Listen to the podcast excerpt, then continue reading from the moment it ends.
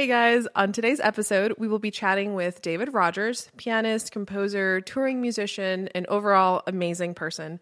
Um, he's going to be talking about his second album, Doorways, this new project that he's starting, and just all about why he chose to stay in Nashville.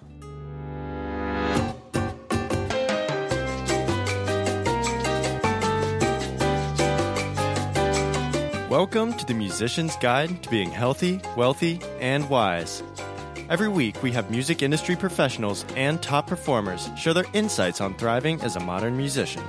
Whether you're a recent grad or high profile artist, this podcast is for you.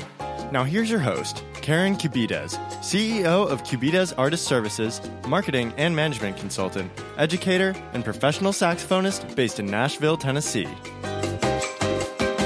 guys, welcome to episode 15. I'm sitting here with David Rodgers. He's a pianist, composer, and artist here based in Nashville, Tennessee. Welcome, David. Thanks so much, Karen. It's a pleasure to be on the podcast. I am so excited to have you here. Um, I know we work together, you know, you're in the Emerging Artist Program, but um, just having a chance this weekend actually to record some videos for you and just to kind of be immersed in your world was just so stinking excited. Like your album, everything that's coming out, I'm just so, so pumped. So before we get into that though, like tell us who you are and like what you do, where you're from. Kind of give us a bigger scoop than my little intro here. Yeah, absolutely. Well, I came to Nashville in 2013 and I came here to start school at Vanderbilt University. I came as a piano performance major.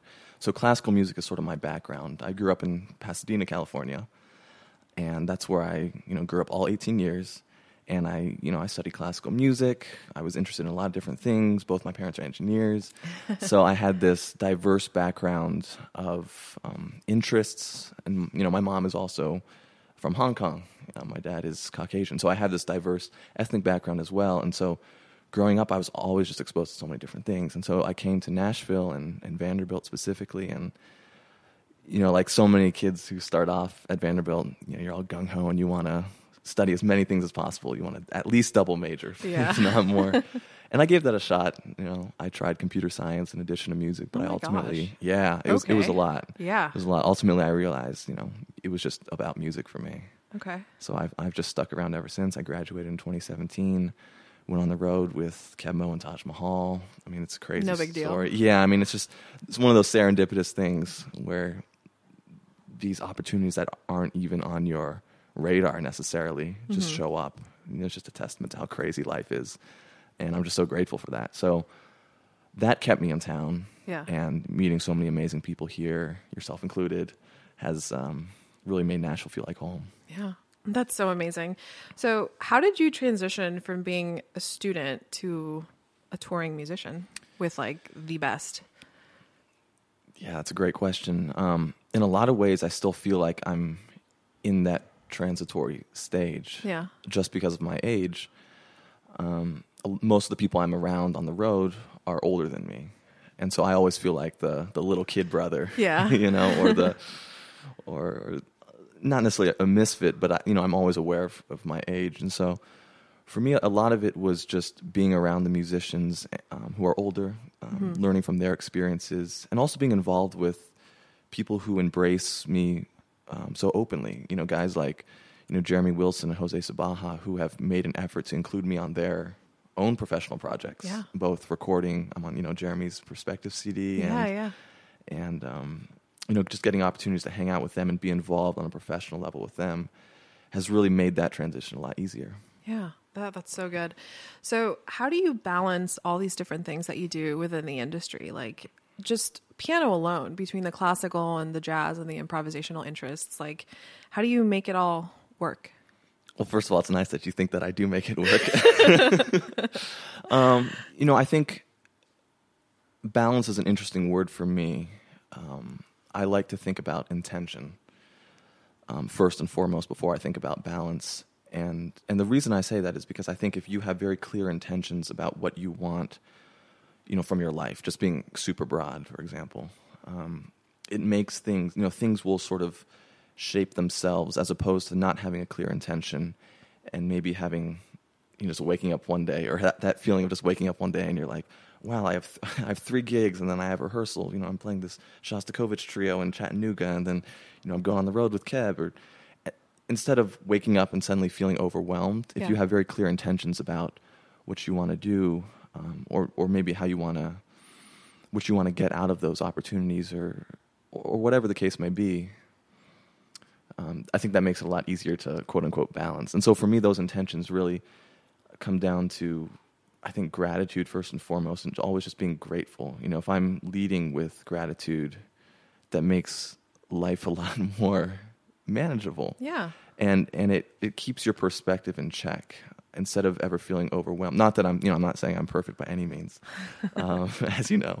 Um, but I think for me, leading with gratitude just gives me that perspective of of you know wow when I zoom out, I'm I have this gift of being able to pursue music just about every single day and share that with people.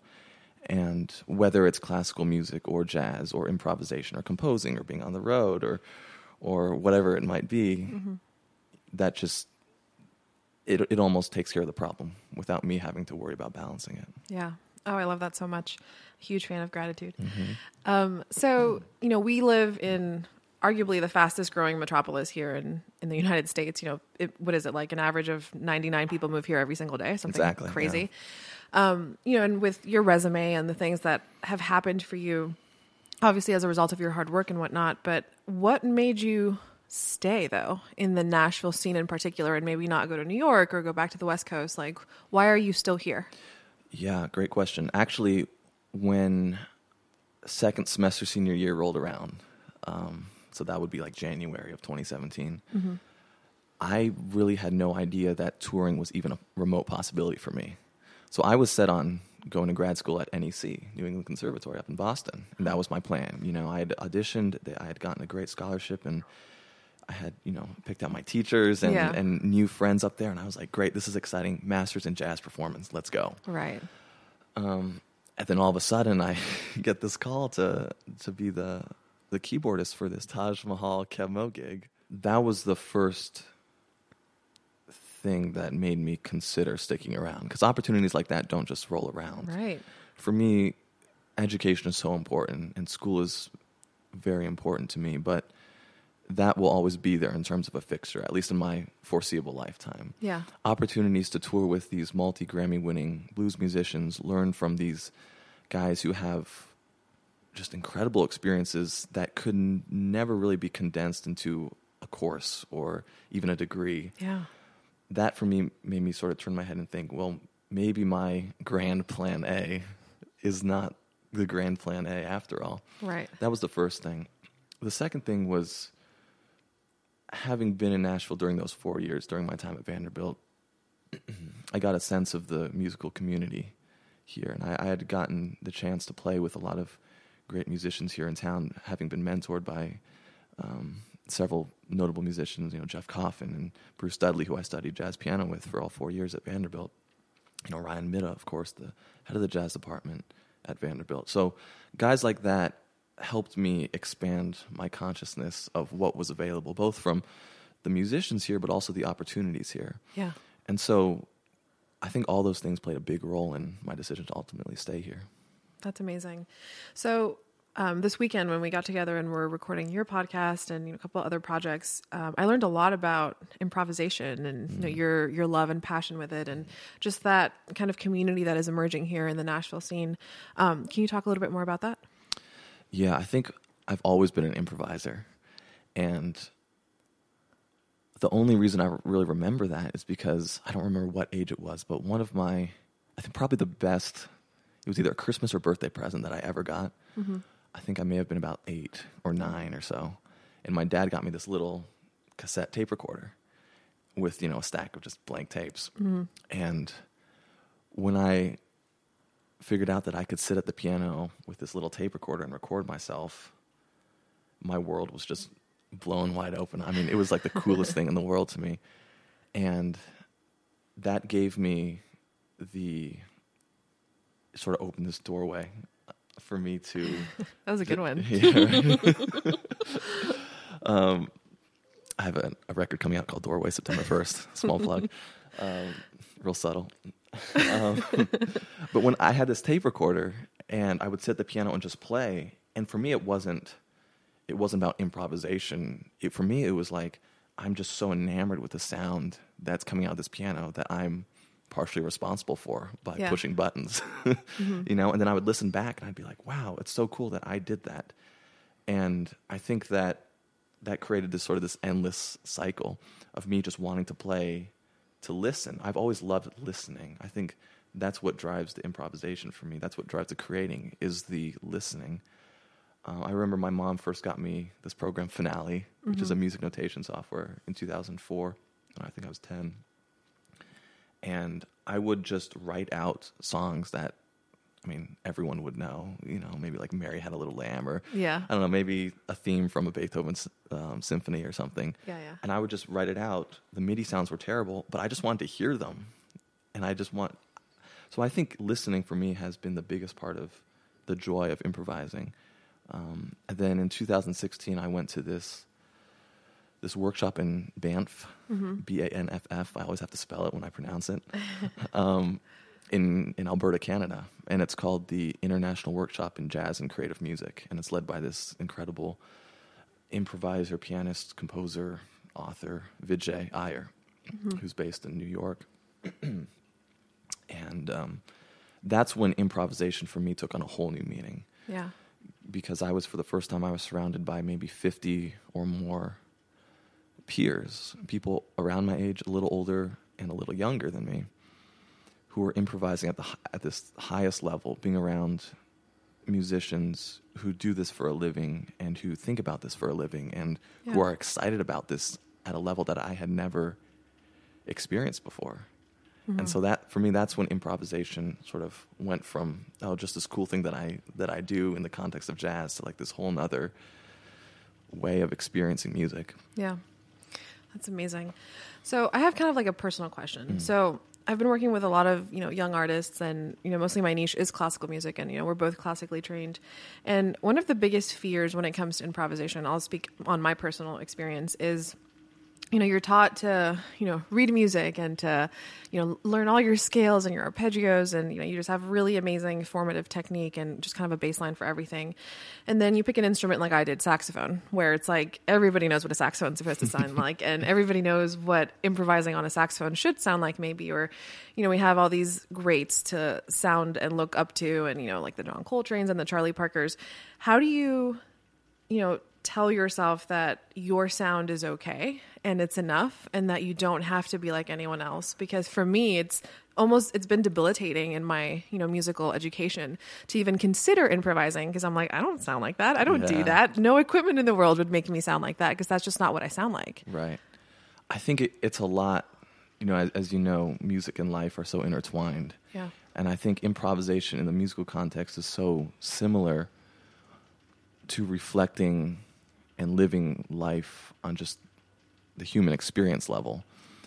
And as any musician knows, whether you're classically trained or, or not, when you get up on that stage and perform, if you've ever had that experience, there's a certain thing that happens in our brain Yeah. right and and part of that you know you can call it stage fright you know whatever but there's this something changes in our brain Yeah.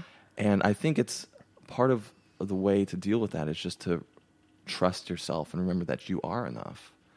That you know the fact that we're even alive period is validation enough that we are are good enough you know to exist to create to chase our dreams to do what we want to do that fulfills us Yeah. um, in a way that is constructive to the world and helpful. So i think really meditating on that idea does a lot to sort of like quell the fears about improvisation on a musical level because it's all Yeah. related. I mean, there's specific things you can practice. You know, you can get all nerdy and you know scales and Yeah. you know arpeggios and modes, all those all those buzzwords. But but I think it it's rooted in this deeper concept of um, understanding who you are as a human being. Vijay Iyer, who I mentioned before, describes improvisation as the human reaction to the inevitable. That's good. And I love that. Hmm. I think that's such a powerful way to look at improvisation, both in a musical context, but just again on the human experience level, because we're always improvising. This podcast is improvised. Yes. You know, conversation, you know, what we do. in life. We, we're constantly improvising in life. So I think what it is is for people who are maybe unfamiliar with it or or maybe even scared of it is just connecting that that thing in their brain like, oh, I'm already doing this. Maybe I just don't have the specific tools consciously to do it at the level that I want to do yet. Yeah. But it's totally within everyone's capability because we're always doing it. That's so good. My mind is blown. We could just stop now. just kidding. Um, uh, love it. Wow. Okay. So good. Um, let's talk about your album, Sure. Doorways. Yeah. And so tell me like what we can expect, um, how it came into fruition Mm. and, um, you know, what are some challenges that you faced along the way? Yeah, yeah, great questions. Um, this project, Doorways, I had the idea after I got off the road. Actually, before that, because I wrote a lot of the music on the road. Um, there's one tune in particular, Long Way Home, that I wrote on the road, coming from that sentiment of sort of missing home, as you might expect from the title. Yeah. You know, when you're on the road, it's kind of hard to maintain relationships with people sometimes, and Yeah. that's a that's an ongoing challenge with any touring musician. Um, I think a lot of people can relate to that. But I wrote the, a lot of the music on the road, and I had all this music sitting there, and I was like, well, it's not doing anyone any good if it's just sitting there in my brain Right. or, or on Finale um, or, you know, in Logic or something. So I think I first announced it at the end of 2017. And doorways, you know, the concept of doorways for me is about opportunity and change. You know, the concept of a door, you know, it leads somewhere Yeah. and you know you can you can either choose to walk through it around it you can walk away from it and so what doorways represents for me is like this it's kind of like the last two years of my life you know I, i've had all these opportunities that came out of nowhere at first and then i you know i chose to just keep following them Yeah. and you know you go down the hall and there's there's like five more doors and it's Right. like which one do you go through and you're always learning in the process and so musically i've learned a lot as well and so this music is going to sound a lot different than my first record, Songs for a Generation, which was much more sort of in this jazz, almost classical idiom. Mm-hmm. In this record, I I've learned so much about the studio specifically. You know, using the the technology that we have in the studio, um, specifically being around Keb so much. So, you know, I really tried to think of the studio as an additional band member. Yeah. if that makes sense. That's interesting. So, you know, both from a creative aspect, or I guess especially from a creative aspect, when I'm writing the music and even when I'm recording in the studio, you know, I'm, I'm thinking about, well, I'm thinking about the music in the moment, hopefully, but but maybe before or after, I'm also thinking, you know, what plugin could we use here, or or what's the capability of Pro Tools or Ableton to manipulate what we just recorded Yeah. to achieve something that we may not necessarily be able to do with our fingers or with our hands. Mm-hmm. That's awesome. So tell me about your podcast and how that idea came to be and, and what's the purpose behind it. Yeah. Um, hopefully, by the time this episode airs, the podcast will be out. It's sort of been this idea that's been incubating Yeah. in my mind for a long time, and for I guess I've had the idea for about a year, and it just wouldn't go away. You know, I'm, I always have ideas. Mm-hmm. Yeah. And my test is, you know, if, if in the next week I just forget about it, it probably wasn't a good idea. Yeah. Because we can't, you know, there has to be some level of rationale to what we do sure, sure. maybe. Um, um, so I had this idea to talk to people in this city of Nashville who I've met and had the chance to play with and get to know a little bit over the last six years. Wow, that's crazy. Five and a half years or so. Who I feel are sort of at the cutting edge or at the forefront of what it means to be a creative musician Okay. here in in Nashville, specifically from an improvisatory perspective. So, you know, ultimately there's a lot of jazz musicians who I run into since that's what I do a lot of the time. But I'm also imp- interested in improvisation on a larger level as I mentioned. You know, so what is improvisation and what does it mean and, and how does it intersect with this music culture that's been in Nashville that's from most people's perspectives is a, a country music town Right. you know at least at face value for a lot of people but there's so much more and so part of what i'm doing is is digging deeper and asking questions about what is this what is this city from a musical perspective? How did it get there? And how do these people who are super creative operate and work and create within that environment? Mm-hmm. And I think my my biggest intention with this podcast is just to first of all spread awareness about what exists here that people may not otherwise be aware of Right. and hopefully ultimately contribute contribute to some sort of change in the perception of what Nashville is from a musical perspective. Yeah. It's never going to be a, a New York City. It's never going to be a Los Angeles or Chicago, but it shouldn't be. Right. Um, I just feel like what's being represented right now is not necessarily the complete truth. Right. And so I guess my biggest intention is just to reveal that other music or that reveal more of the truth of what exists here. That's amazing. Um, I think it's such a, a noble cause, and from our interviews this weekend, just there's so much so much eclecticness happening here as well. Like so many different people from all walks of life doing it for different reasons. Like people left music, came back to it. You know, moved from different cities. People coming here from New York. Like that's crazy to me. Yeah, and I think there's so many relatable stories to people who might not be living in Nashville, but who have this misguided perception that oh, it's just a country music town. Right. And so maybe if they hear some of these stories and you know get to know these people a little bit on these episodes, maybe they will that will give them the validation or courage that they need to you know make the move to to Nashville if that's something that they're interested in doing. Yeah, You know, because there's a lot of there's so much diversity in this city definitely. that maybe most people or a lot of people are not aware of. Absolutely. I mean, I was a northern snob. I moved here from Boston. I was like, ew, what are these people? Or like, what is this food? And everything's so slow. And I'm Yeah. here like, oh my gosh, this is like a gold mine. Right. There's so much possibility, so much talent, and it's affordable. so Right. everybody move to right Nashville. for now. Everyone move here now. yeah, I feel like I'm recruiting Nashvilleans. so, okay, a couple last questions here. Um, if you could go back in time and tell your younger self something, what would it be? I think I would stress the importance of going for it and taking risks. Um, I am a risk taker at some level, but I think we all have this hesitation a lot of the times that if it's not being done, that it shouldn't be done. And I think conflating those two ideas can be dangerous for a lot of people who are come from a creative mindset Yeah. um, you know, I really don't have any regrets per se, but it's, I would just go for it, you know, go for it more. Um, whether it's a specific thing like getting your, your band booked or, or reaching out to somebody or, you know, asking a girl out or something, you know, Yeah. just, just going for it, um, getting in that mindset because everything is practice and everything conditions your brain. And I think if if people can, you know, not necessarily be reckless by any means, but Sure.